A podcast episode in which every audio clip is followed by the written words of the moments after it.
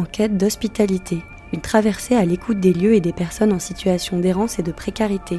Je me sens pas chez moi, mais je me sens pas vraiment ailleurs non plus, je me sens dans un endroit familier. Un essai radiophonique créé par l'ALCA, laboratoire itinérant de recherche et création. C'est comme si on n'existe pas, nous, sur le monde réel en fait.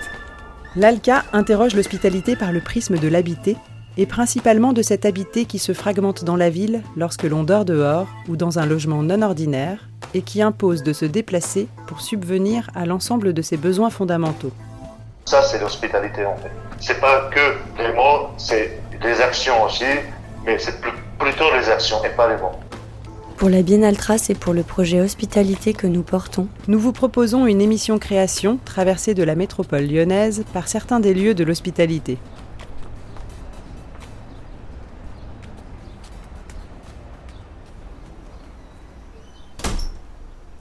Comme nous nous sommes installés en résidence dans les derniers bains-douches de Lyon depuis presque trois ans, nous souhaitions entamer notre traversée par la rue des dans le 7e arrondissement, en compagnie d'Hélène Reich, responsable donc de ces derniers bains-douches. Bonjour Hélène. Bonjour. L'idée, c'était de te faire écouter un petit passage de Corentin qu'on a enregistré et qui est usager des bains-douches. Bonjour. Je peux, te poser deux trois questions? Ouais, je fais partie de l'assaut qui est dehors. on travaille sur euh, les bains-douches, l'hospitalité dans la ville, tout ça. Tu viens souvent ici? Ouais, à peu près euh, une semaine sur deux, ça dépend. Je bosse habituellement et du coup, des fois, mes horaires sont pas adaptés et du coup, je vais à un autre centre c'est euh, une espèce d'association catholique, ou je sais pas trop exactement. Voilà, mais c'est assez sympa, on est bien reçu ici. Et ça a l'avantage d'être anonyme ici, donc ça j'aime bien. Actuellement, je vis dans ma voiture. Et, euh, du coup, ouais, c'est, mon seul moyen d'être présentable et propre. Et à, la base, j'allais chez des amis, puis après j'ai découvert ça, puis je me suis dit, bah, en fait, c'est la bonne solution. On vient d'écouter Corentin qui nous parle de la possibilité d'être anonyme. Est-ce que Hélène, tu peux nous expliquer un peu plus le fonctionnement du lieu? Alors les bains-douches Benjamin de Lesser, c'est euh, un accès à l'hygiène, un accès aux douches, un accès direct et inconditionnel. On ne demande rien à la personne, pas son nom, même pas d'où elle vient, voilà. Euh, parfois, on peut lui demander euh, comment elle a connu les bains-douches. Donc euh, ça nous semble toujours intéressant de, connaître le, circuit de la... Enfin, si la personne, encore une fois, veut, bien nous dire. Ce que peut nous demander la personne, c'est comment ça se passe. Et là, effectivement, une équipe sur place informe la personne hein, que c'est gratuit. qu'on peut lui remettre effectivement, prêter une serviette, donner du savon, du shampoing, prêter un sèche-cheveux. On rappelle un petit peu quelques règles, que le temps est limité au sein de la douche, que c'est du collectif. Après, a une question, enfin, on s'adapte. Voilà, les choses, euh, elles sont dites et, euh, et le personnel s'adapte à la personne. Et voilà. Ensuite, la personne, euh, une fois qu'elle est accueillie, qu'elle a fini de poser des questions, que le personnel a fini de l'informer, elle va prendre sa douche. Donc les gens viennent se laver principalement au bain-douche, bien sûr, ils viennent pour ça, mais qu'est-ce qu'ils viennent chercher d'autre? Il y a des, personnes, effectivement, qui vont vous demander euh, pratiquement rien, une fois qu'ils ont l'information de comment ça se déroule, qui peuvent revenir euh, tous les jours, plusieurs fois par jour, euh, ou ne pas revenir un temps et revenir après, voilà. Et d'autres, effectivement, qui vont effectivement se servir de lieu comme un lieu un petit peu de connexion aussi, hein, de se reconnecter. S'ils arrivent récemment sur Lyon, de savoir un petit peu comment ça se passe, les bonnes adresses, l'accueil de jour, où je pourrais être domicilié, j'ai besoin de euh, un médecin, voilà. Donc après, dans, dans, dans toutes ces demandes d'information, effectivement, il y a des liens qui se tissent où la personne, effectivement, avec les, les infos, tac, elle se mobilise et euh, elle tire des fils, enfin là où ça lui convient. Euh, où effectivement, la personne, elle, elle va servir des bains-douches comme un lieu exclusivement pour se laver.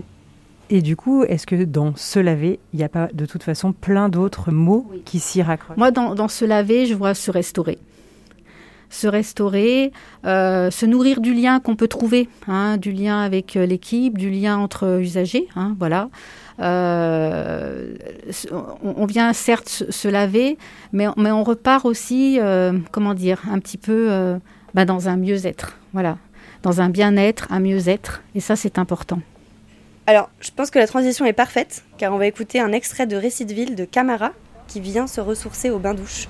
Comme on n'a pas de, de ticket pour le métro, nous prenons à pied et nous cherchons des raccourcis pour rejoindre le stade de Gerlin.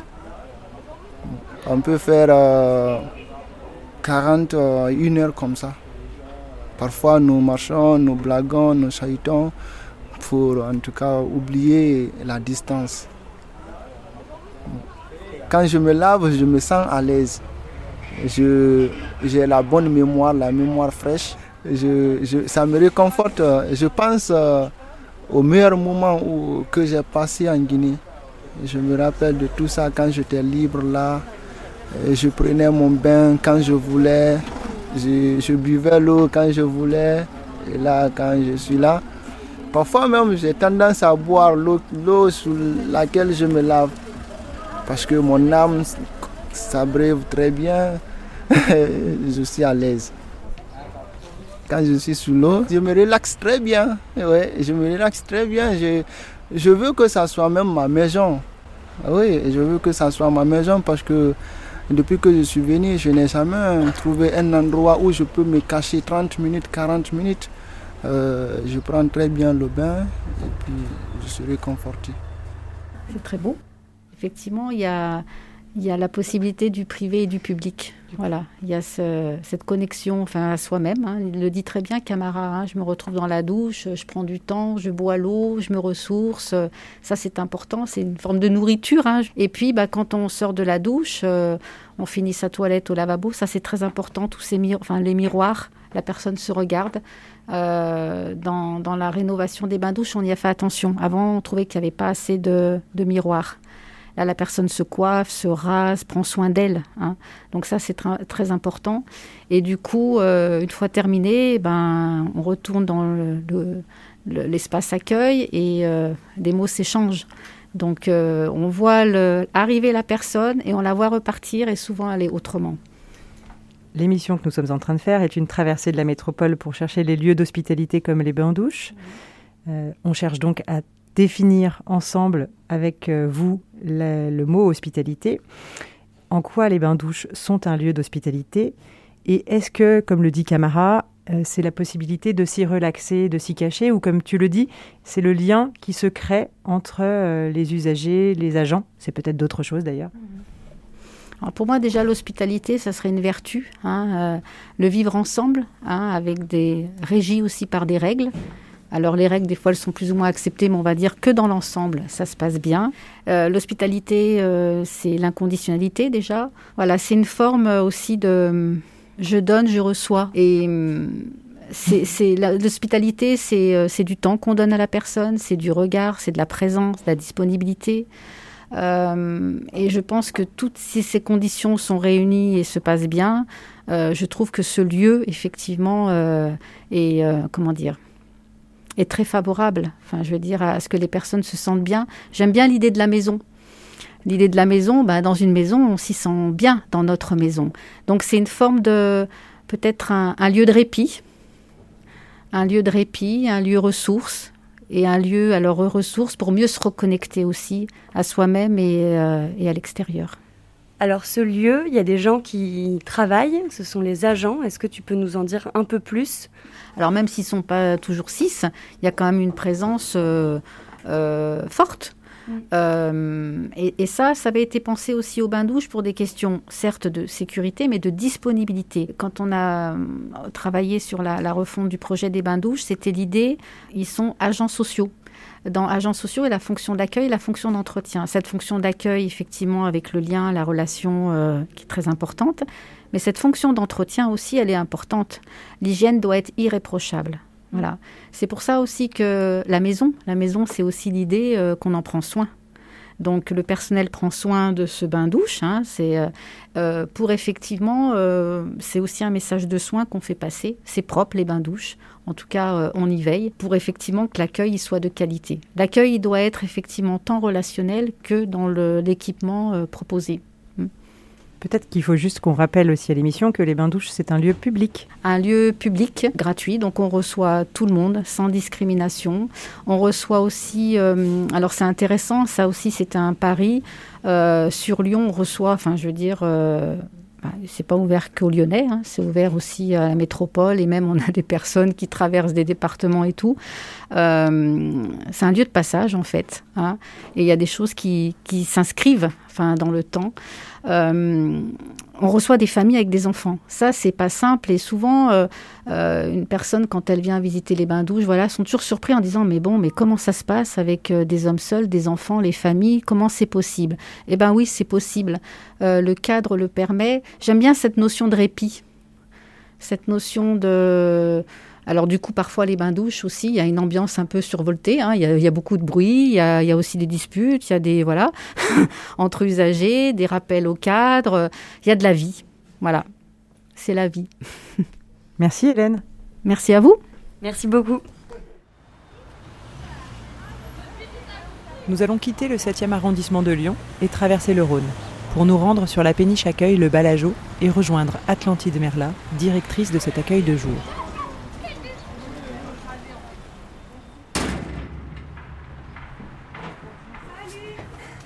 Salut ça Atlantide. salut.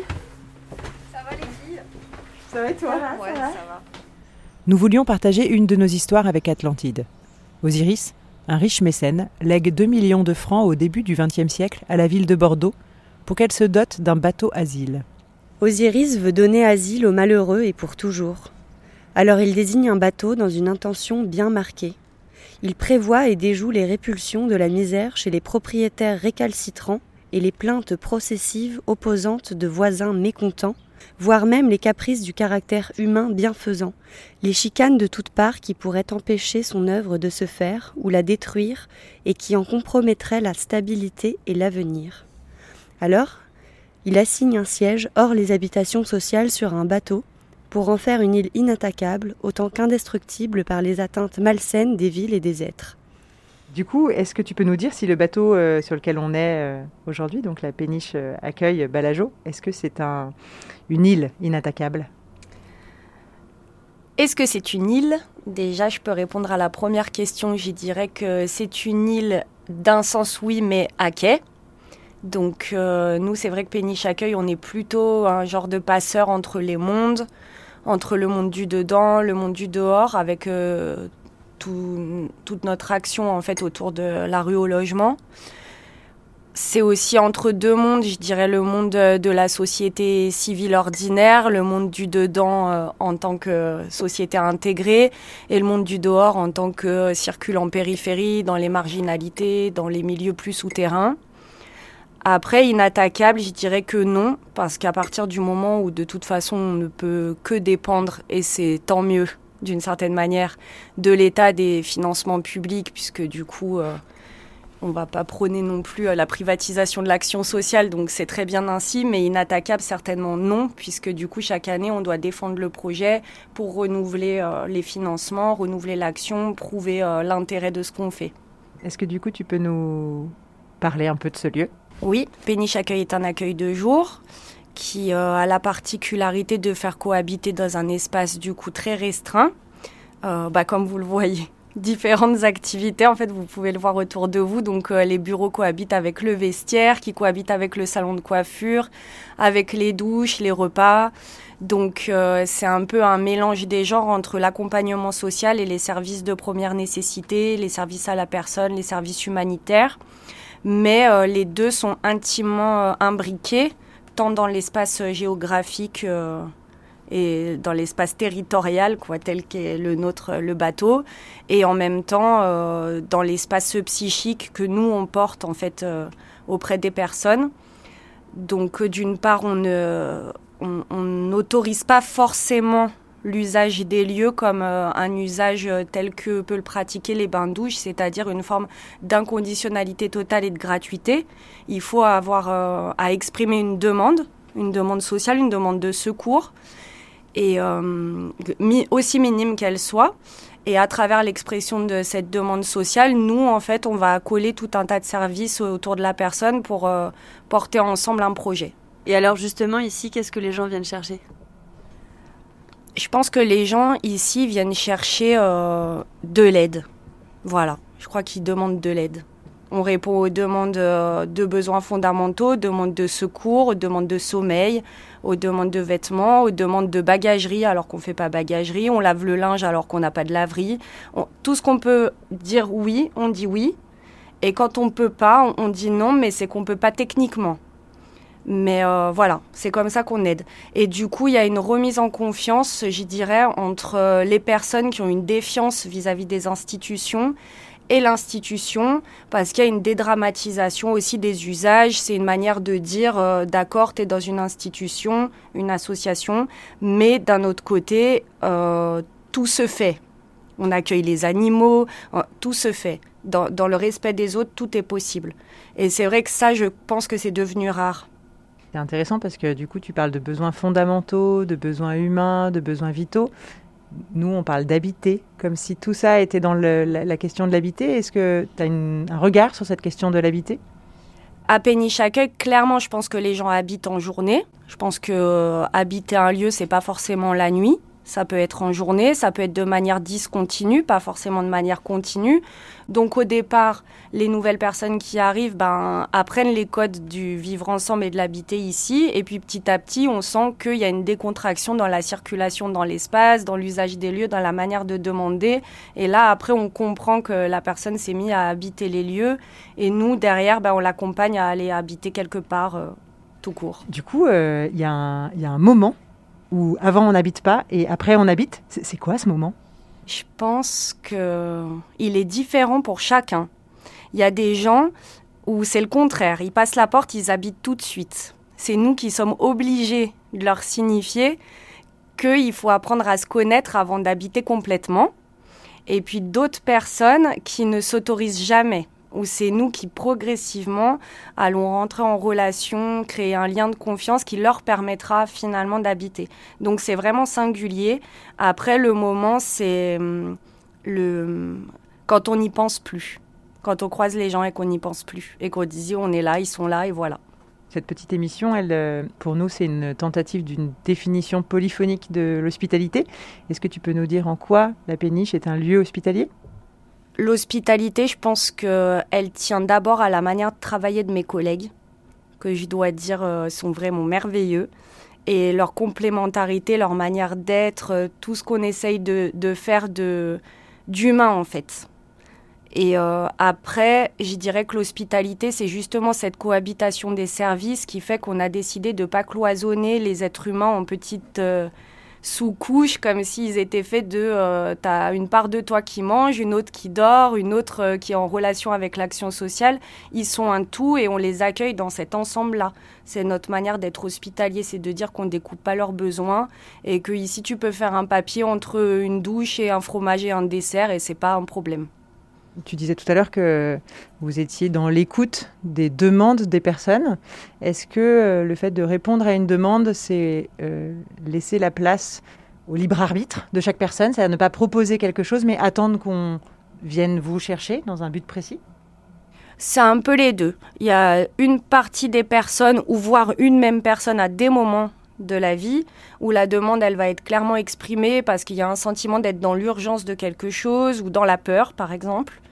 Et puis, euh, comme par exemple une demande de mise à l'abri l'hiver, bon, ben, qui n'a jamais été exprimée jusqu'à présent. Et là, euh, c'est parfois la peur. Et d'une autre manière, il y a des personnes euh, qui ne demanderont pas, mais euh, on a l'œil en fait au bout d'un moment un peu aiguisé, donc euh, on, voit si la personne a froid ou elle n'a pas mangé, ou en fait on voit qu'elle s'est fait frapper la nuit. Je précise qui depuis le confinement est très courant. Il y a énormément d'agressions des sans-abri depuis le début du confinement.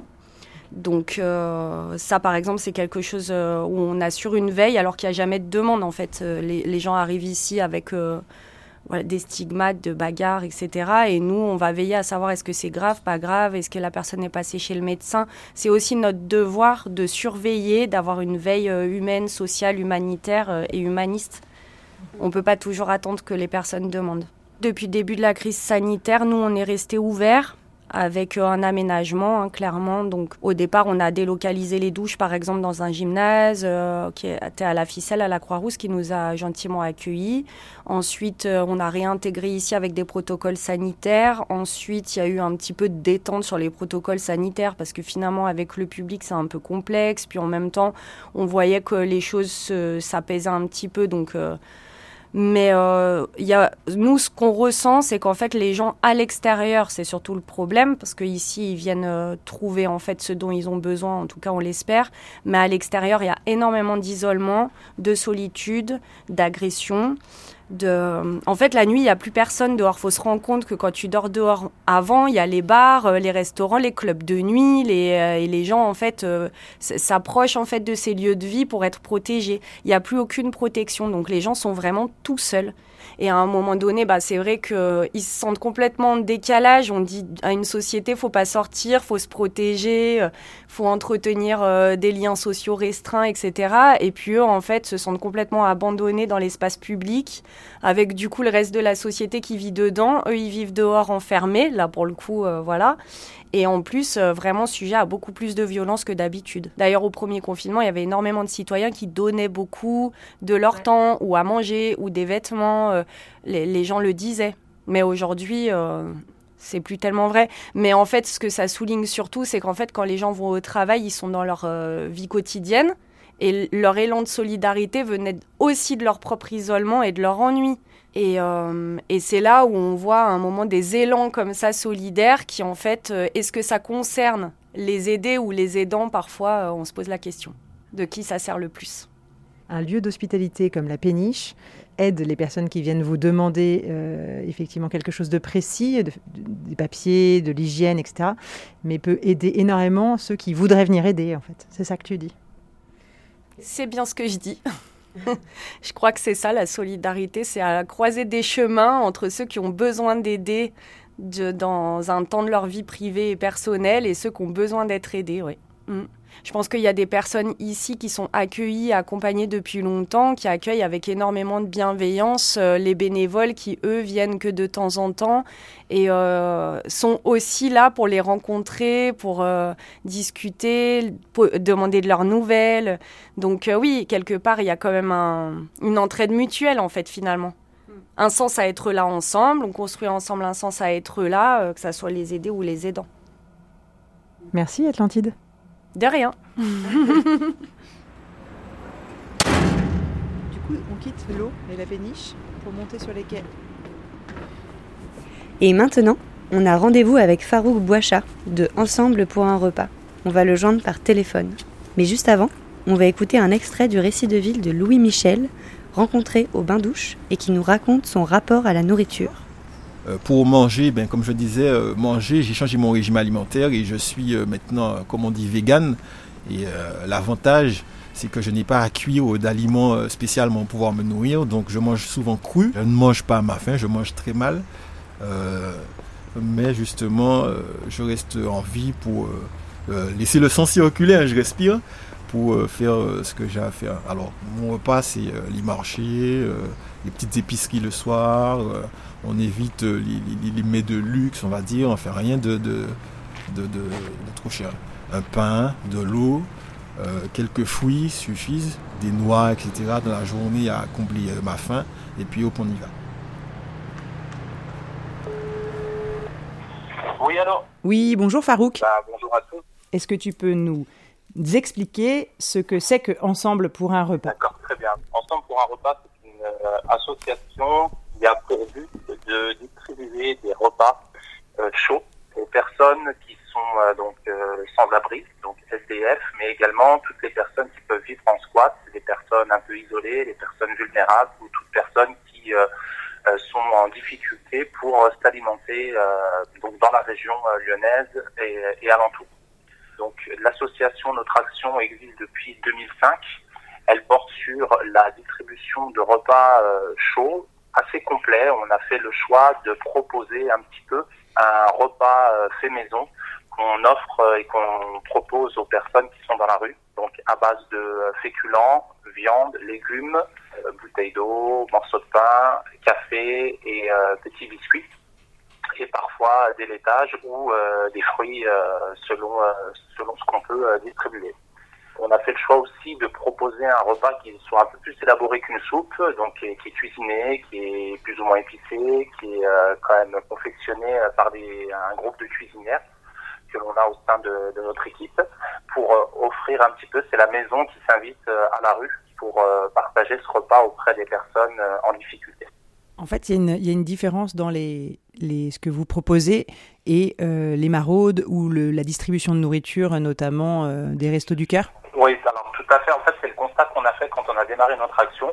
On a constaté qu'il y avait, euh, bah, par exemple, la Croix-Rouge ou l'Armée du Salut qui proposaient des soupes sur les différents lieux, donc Gare Pardieu, Gare Perrache, mais qu'il manquait malgré tout, même si c'est une aide qui est, qui, est, quand même très importante, il manquait euh, un repas un peu plus élaboré, un peu plus complet. Donc nous, on a fait le choix de se positionner en offre complémentaire euh, de repas euh, beaucoup plus important, plus consistant pour les personnes qui sont dans la rue. Le constat a été de dire qu'il y avait une très grosse population sans-abri SDF autour des gares, notamment Gare Pardieu et Gare de Lyon-Perrache, mais également toutes les personnes qui sont en transit viennent euh, des pays de, l'Europe de l'Est ou euh, des pays euh, de l'Afrique ou de l'Afrique subsaharienne, euh, transitent très souvent par les gares, arrivent par les gares et il y a aussi grosse population de, de personnes en difficulté sur ces lieux historiquement en France.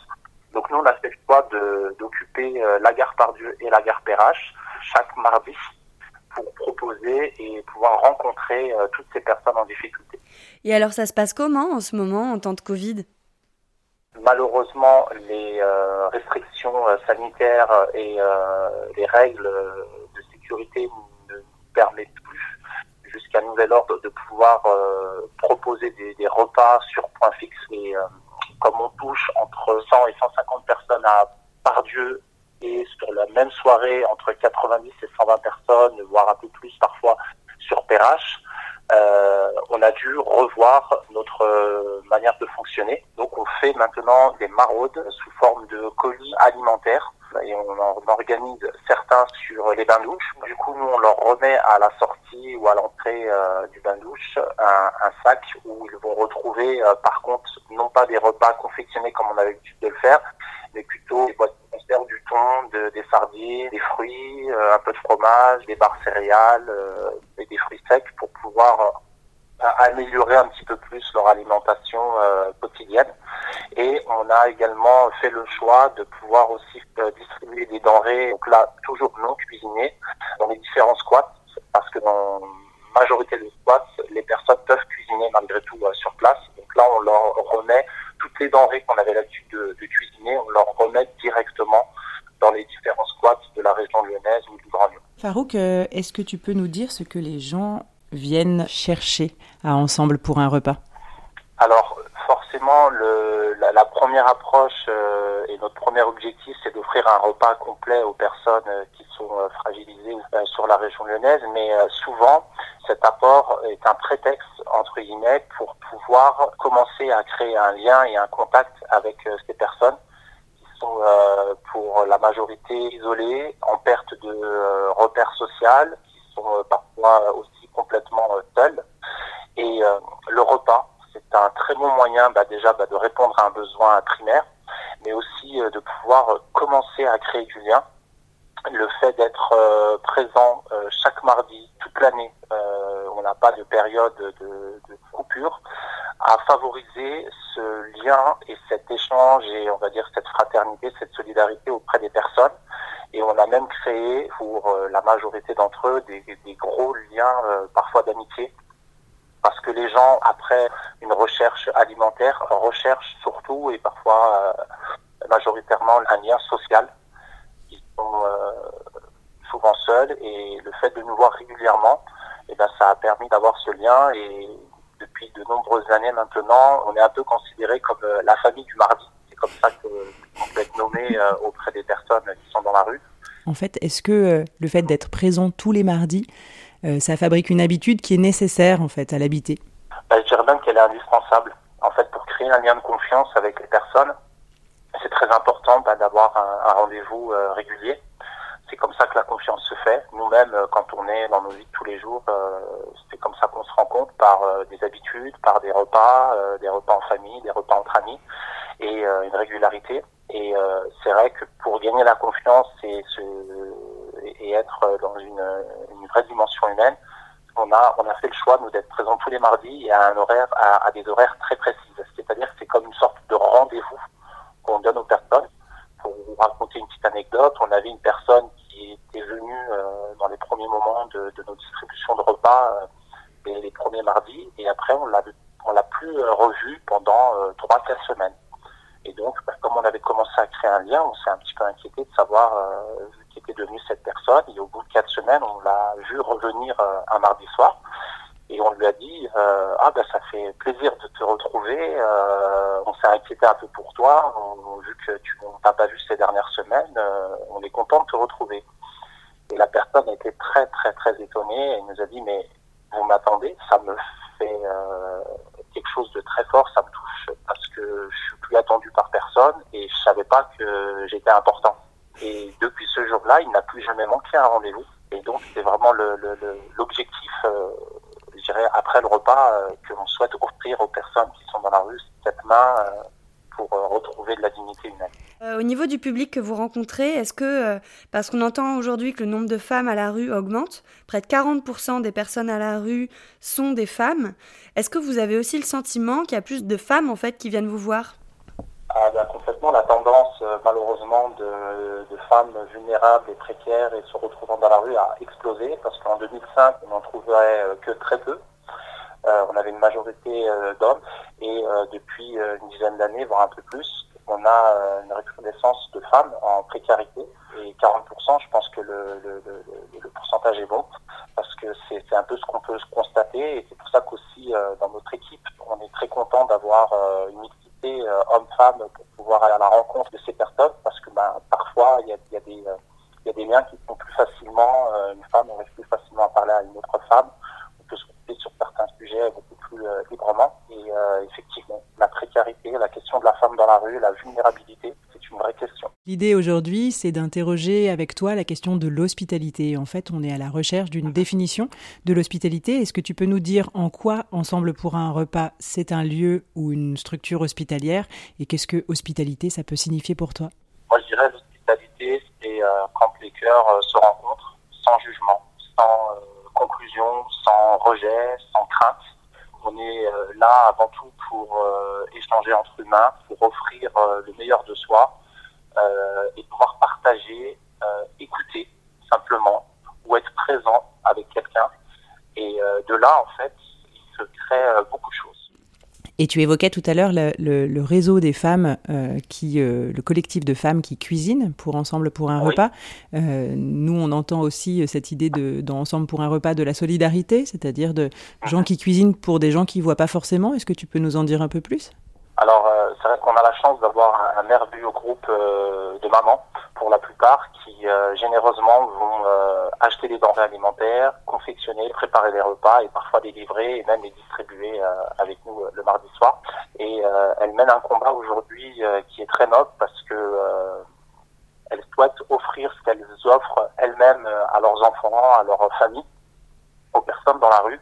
Elles sont très très engagées. Sans ce réseau de femmes, de mamans, confectionne les repas, on serait incapable d'offrir ce que l'on offre chaque mardi aux personnes.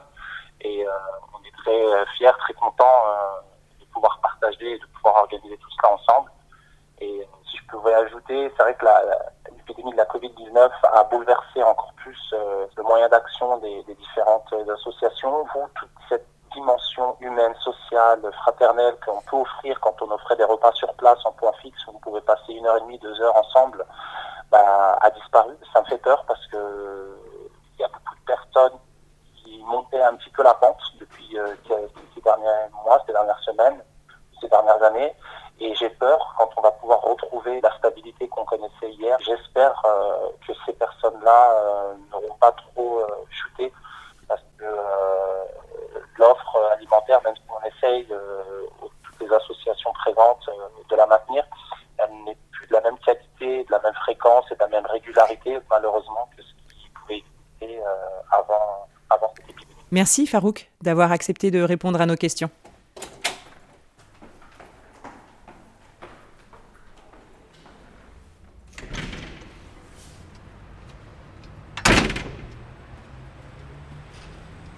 On va par où maintenant? On va aller par là? Ouais.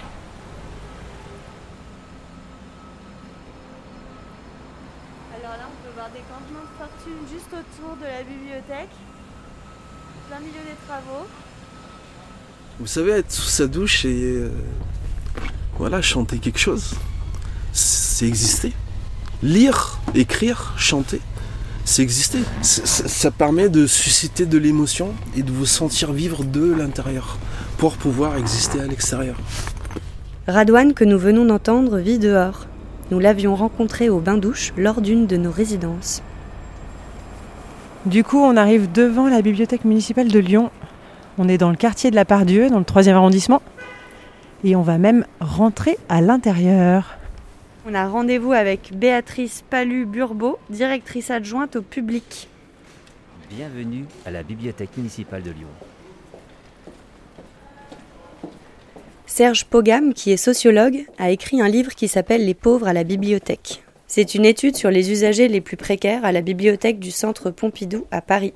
Il explique notamment que le lieu se veut, comme tout espace public, ouvert à toutes et à tous, inconditionnellement. Bonjour Béatrice. Bonjour.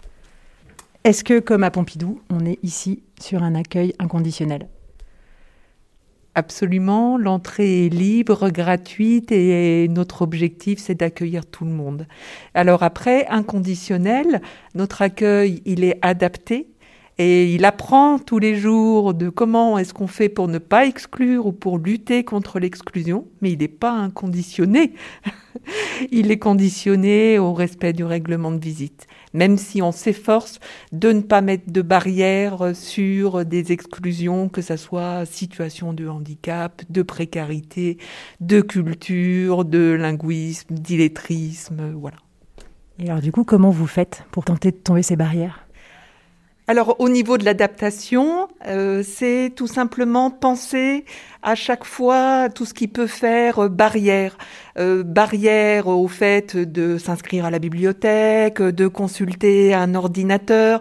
Donc on s'efforce déjà dans la mesure du possible d'offrir un maximum de services qui ne sont pas liés à l'inscription, donc qui sont complètement ouverts. L'usage des ordinateurs par exemple est possible sans aucune identification pendant une vingtaine de minutes. Hein. Mais si on veut consulter plus, là, il faut euh, être inscrit. Et l'inscription, on l'a pensé euh, pour l'usage de l'ordinateur et des ressources numériques, on l'a pensé de manière très simplifiée où il faut pas forcément avoir une pièce d'identité officielle, mais simplement un justificatif d'identité, une carte TCL, enfin peu importe du moment que euh, on n'ait pas trop de Mickey Mouse dans nos bases de données, voilà. Euh, et puis pour euh, l'accès à l'emprunt, on s'est rendu compte, par exemple, que tout ce qui était attestation de domicile est très très discriminant, pouvait être compliqué, et pas seulement pour les situations, je dirais, précaires, ne serait-ce qu'un étudiant, les étudiants étrangers. Donc, en fait, on se rend compte qu'à chaque fois qu'on pense l'inclusion, on, va toujours au-delà de la première population auquel euh, on pensait. C'est vraiment, euh, à part euh, ces efforts constants d'adaptation et de penser en amont les services, que on arrive, je pense, à essayer d'être le plus ouvert possible, le moins discriminant possible. Comment ça se passe, le fait de tenter d'être le plus inclusif possible?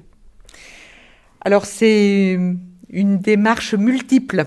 Euh, la base de cela, je pense que ça a été toute la réflexion collective qu'on a eue euh, sur l'ensemble des équipes des bibliothèques, sur notre règlement de visite. Et on a pensé, en fait, il était euh, pensé au sein d'un projet qui était plus large, qui était comment on favorise l'accueil de tous.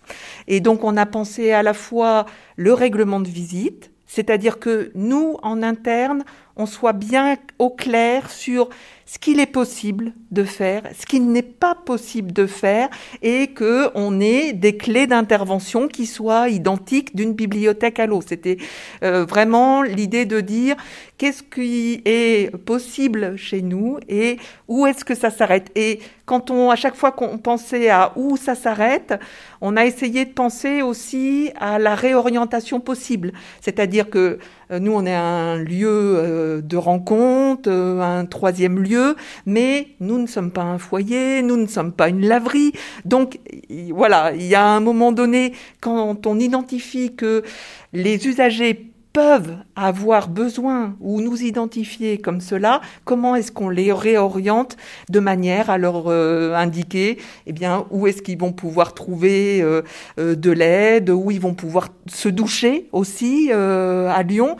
Et ça, bon, très concrètement, par exemple, cette liste, on l'a établie parce qu'à un moment donné, le vivre ensemble, il est possible avec un minimum de règles d'hygiène. Comment ça se passe quand une personne arrive ici et que elle aurait une hygiène qui soit euh, pas la norme Alors, il n'y a pas de présupposé. C'est-à-dire que, en fait, c'est à un moment donné où euh, on a euh, des usagers ou des agents qui disent non, là, c'est pas possible. On va se trouver pas bien. Il y a là, on est au-delà de ce qui est possible quand on est dans un lieu collectif. Voilà.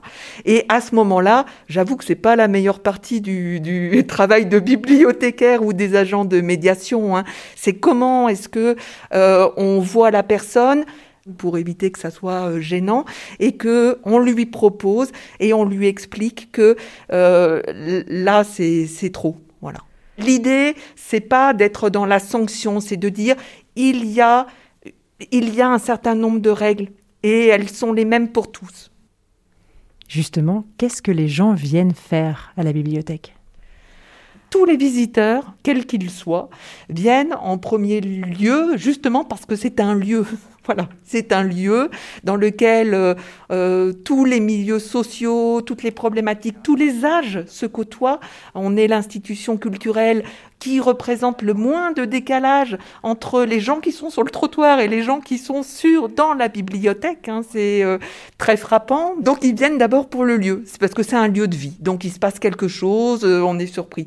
Ah, ensuite ils viennent particulièrement pour les populations dites précaires, euh, pour euh, s'informer, pour avoir accès à Internet, au Wi-Fi, pour voir du monde, pour sentir un regard qui montre qu'ils font encore partie de la communauté. Et ça aussi, je pense que c'est important. Euh, on a eu tout un travail avec ATD Carmonde qui a bien mis en avant auprès des bibliothécaires l'importance du regard. Voilà, quand on disait quel était le, premier signe d'accueil, euh, les bibliothécaires euh, parlaient plus du sourire ou euh, du bonjour, mais en fait, pour les gens qui se sentent en situation d'exclusion ou exclus, c'est le regard qui était le plus important. Donc on a aussi essayé de travailler là-dessus, sur le regard. C'est aussi notre nature de service public, c'est-à-dire que euh, c'est l'équité. Donc on, on préjuge pas, on préjuge pas de ce que euh, euh, vont faire les gens, de ce par quoi ils vont être intéressés.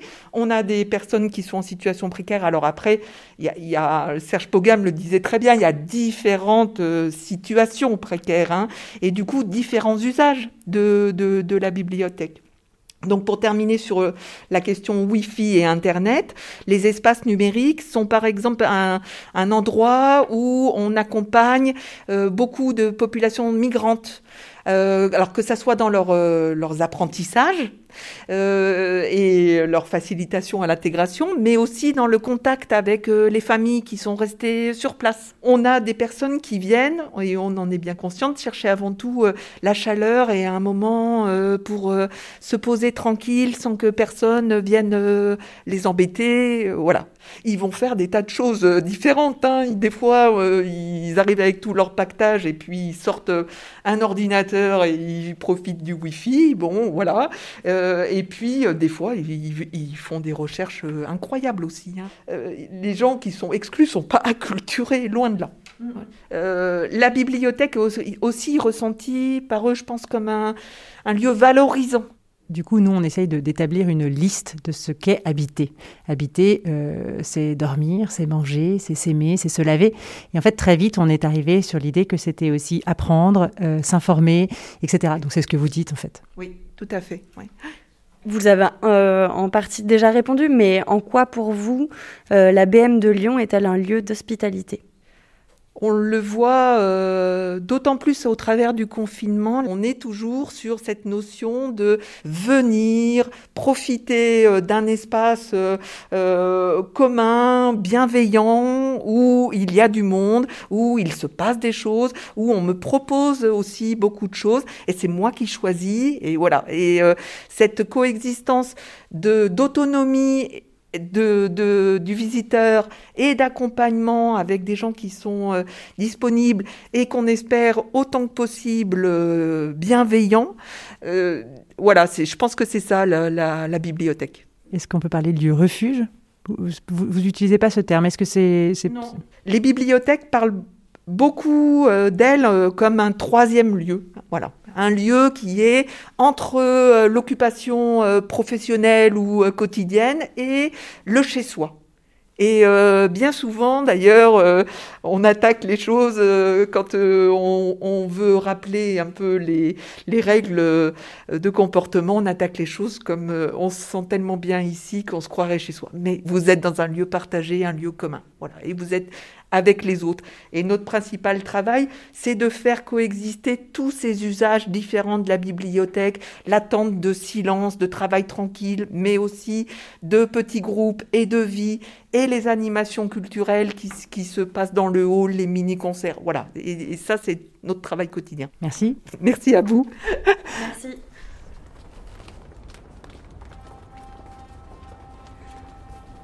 Notre traversée nous amène à quitter Lyon, direction Villeurbanne. Lors d'une résidence au CADA de Forum Réfugiés, nous avions rencontré Dillon, qui a quitté son pays pour rejoindre la France. Je suis congolais de Brazza.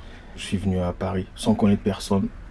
J'ai pris un billet d'avion, je suis descendu à Beauvais et de Beauvais j'ai pris le bus, je suis descendu à Porte-Maillot et, là, je me souviens, il était 20h ou 21h et je me suis dit, bon ok, je suis là, mais je fais quoi maintenant? J'ai dû errer dans les gares, euh, jusqu'à ce que je rencontre euh, des gens de mon pays. Ils m'ont dit, voilà, par rapport à ta situation, il faut faire une demande d'asile. On est venu ici, au Canada. C'était vraiment euh, quelque chose de quelque chose de différent parce que, on va dire, pour la première fois en six mois, j'avais vraiment un endroit où je pouvais dire je peux dormir 3, 4, 5 nuits de suite. De savoir que je me réveille au même endroit et tout. Euh, que j'ai pas froid, que j'ai pas. Voilà, c'était compliqué, mais bien, très bien même. Au début, j'avais des, membres du CADA qui venaient, qui me demandaient si ça allait et tout, mais c'était les seules personnes à qui je parlais. Au fil du temps, j'ai rencontré des gens, parce que derrière, il y a, un petit terrain de basket, il y avait des jeunes comme moi qui jouaient, et voilà, un jour, je suis descendu pour les regarder jouer, ils m'ont proposé. Et voilà, c'est à partir de ce jour-là que j'ai commencé à me faire, euh, on va dire, des amis. Le quartier, j'ai plein de repères maintenant. Même si je n'ai pas vraiment créé de grands liens ici, je suis quand même attaché à ce quartier, que je le veuille ou non, parce que euh, j'ai aussi j'ai des habitudes. Et donc si je sors de ce quartier, par exemple, on va ailleurs, il faudrait que je recommence à zéro. Ce récit, on l'a fait écouter en intégralité à Fanny Asselineau et Marjolaine Moreau du CADA de Forum Réfugiés à Villeurbanne. Bonjour à toutes les deux. Bonjour. Est-ce que, comme il le dit, ici, le lieu que vous dirigez ou que, dont vous prenez soin, le centre d'accueil euh, des demandeurs d'asile, est-ce que c'est un lieu où il est possible de redémarrer à zéro ou est-ce qu'il est possible de, de, se poser un peu, de, de démarrer quelque chose? Alors déjà, ce témoignage, il est extrêmement touchant puisqu'il vient nous, nous donner euh, beaucoup d'informations sur ce qui peut être euh, utile, nécessaire, salvateur pour les personnes qu'on accueille ici. Alors on aspire que ce lieu soit un lieu euh, où on peut se poser, où on peut prendre le temps, où on peut euh, travailler sur euh, sa capacité à dépasser toutes les difficultés qu'on a rencontrées jusqu'ici et surtout se préparer à vivre l'après. L'après, c'est sortir de ce lieu d'hébergement pour engager une autre vie, Alors soit qui sera facilité par l'obtention d'un statut de réfugié, une insertion au sens juridique du terme avec un statut de réfugié, donc des papiers sur le territoire français, soit s'aventurer, on va dire, dans dans une nouvelle étape de vie qui pourrait être euh, plus compliquée du fait de l'absence de documents et d'être sans papier sur le territoire euh, français si la demande d'asile aboutit négativement. Est-ce que vous pouvez juste nous repréciser effectivement ce que c'est qu'un CADA, un centre d'accueil des demandeurs d'asile, et à quel moment euh, on peut intégrer un CADA et à quel moment on en part? Ce sont des établissements qui ont des missions qui sont assez précises, qui consistent à accueillir, héberger et accompagner des demandeurs d'asile sur le plan euh, aussi bien juridique, euh, sanitaire, social, mais surtout, comme on, le précisait précédemment, les accompagner à la sortie de ce dispositif qui est temporaire puisqu'il dure vraiment uniquement durant l'instruction de leur demande de protection sur le territoire français. Donc ici, on accueille des demandeurs d'asile, donc des personnes qui ont fui euh, des persécutions qu'elles ont subies ou qu'elles craignent de subir dans leur pays d'origine pour venir dans un autre pays trouver une protection.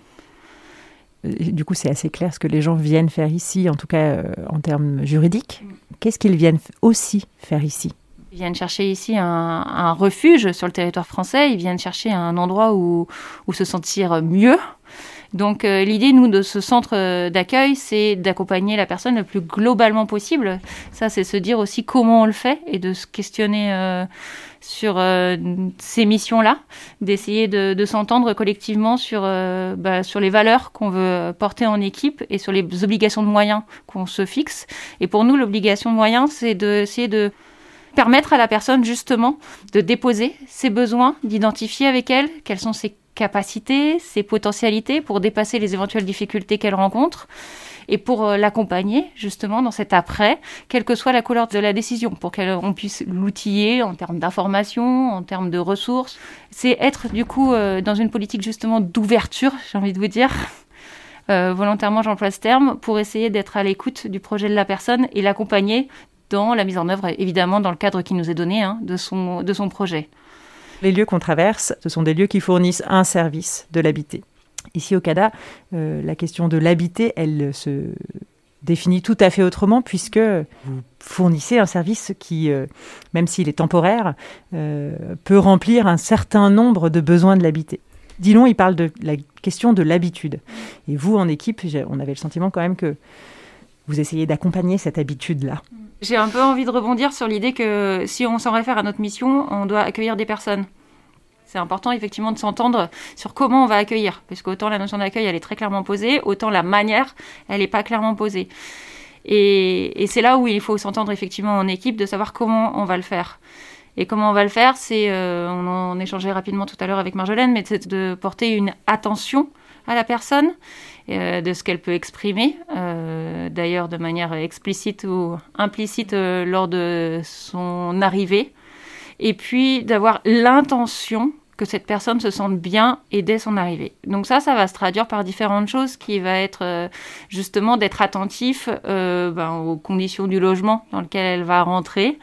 Euh, et ça va être par lui donner justement un maximum d'informations pour que la personne puisse retrouver, malgré des fois la situation de fragilité dans laquelle on peut l'accueillir, des repères. Alors ça peut être effectivement par rapport au lieu d'habitat, par rapport à l'environnement, donc au quartier ou plus globalement pour, euh, bah, comme on l'a entendu tout à l'heure, euh, pour des loups par exemple, c'est important de savoir euh, où acheter sa baguette de pain. Si pour soi c'est un repère de savoir effectivement où je peux trouver mes, mes, mes, denrées qui, qui, me parlent.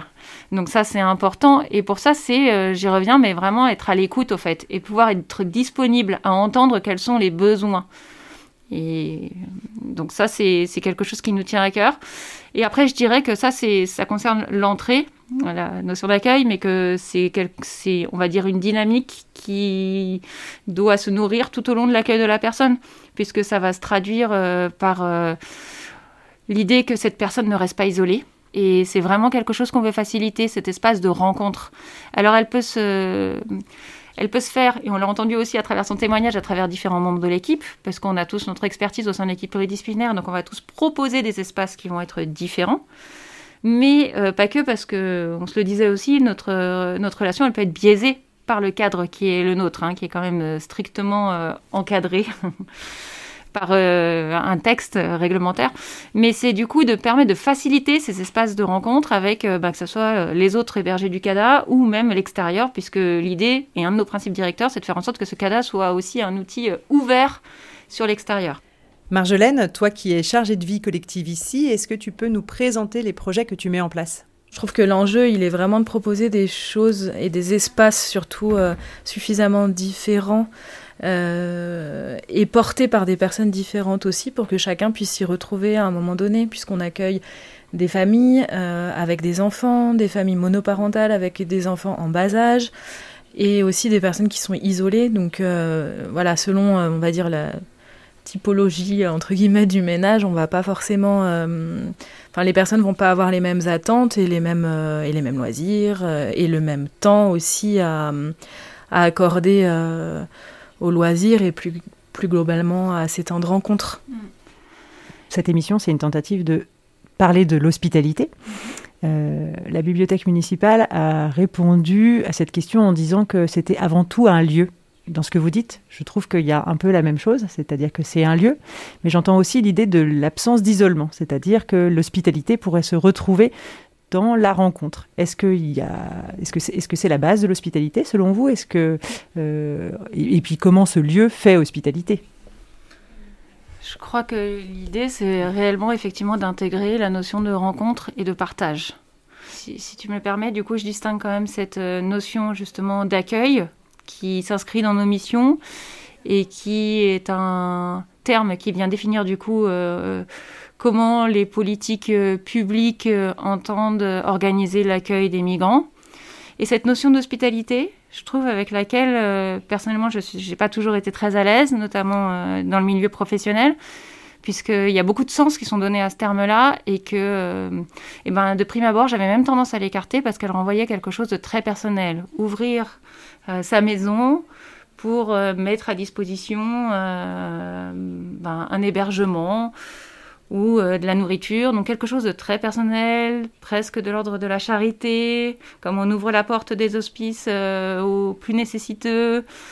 Et pour finalement euh, réaliser au fil du temps que les deux notions pouvaient complètement euh, se recouper, donc la notion d'accueil et la notion d'hospitalité, quand euh, la notion d'hospitalité revêt, on va dire, plus un principe directeur qui vient guider la manière dont on entend accueillir les personnes. Et je crois que, comme tu le dis, effectivement, c'est une lieu, mais plutôt aussi une façon d'être, une manière d'être, une manière d'accueillir, du coup, les personnes qui viennent trouver refuge ici. On doit donner l'hospitalité. Au départ, l'asile, c'est ça, donner l'hospitalité aux réfugiés. Donc c'est aussi cette notion-là qui nous tient à cœur de créer, comme tu le disais, euh, Marjolaine, des espaces de rencontre, de partage, parce que ça, ça donne l'occasion aux personnes aussi d'être elles-mêmes, de prendre confiance pour mieux se préparer à la suite, et en ça, de s'ancrer dans cet environnement. Et ça, c'est quelque chose d'important. La notion d'habitude, on va va permettre cette notion d'ancrage qui est nécessaire pour trouver la force après euh, de dépasser ce qui se profile. On aspire à ce que tout ça puisse impacter euh, la personne à, long terme, cette empreinte qu'on veut euh, donner effectivement à notre dynamique d'accompagnement. On sent qu'on a une responsabilité de donner l'hospitalité à ces personnes pour lesquelles on est souvent, entre guillemets, si je peux me permettre, les premiers, les premiers accueillants sur le territoire. Merci. Au revoir, merci. Merci. Cette quête de l'hospitalité, nous la pensons en rebond d'un lieu à l'autre et nous terminons cette première traversée ici, au CADA. Nous l'avions entamée au bain-douche, car c'est au bain-douche que nous avons, dans le cadre de notre projet Hospitalité, installé nos premiers campements sonores, un dispositif de recherche et de création pour interroger l'habité et la ville. En arrivant au bain-douche, nous avions une hypothèse, un postulat, une manière de faire acte. Et si les bains-douches étaient le centre du monde? Ici, nous voulions surtout écrire le début d'une histoire. Depuis, ce sont des dizaines de constellations qui sont nées, car quand on ne vit pas dans un logement conventionnel, il faut se déplacer pour subvenir à l'ensemble de ses besoins. Et c'est dans le dessin de ces constellations que nous sommes allés à la rencontre de certains lieux de l'hospitalité nécessaires à l'habiter. Cet essai radiophonique est produit par l'ALCA, Retrouvez le projet Hospitalité sur lalca.org.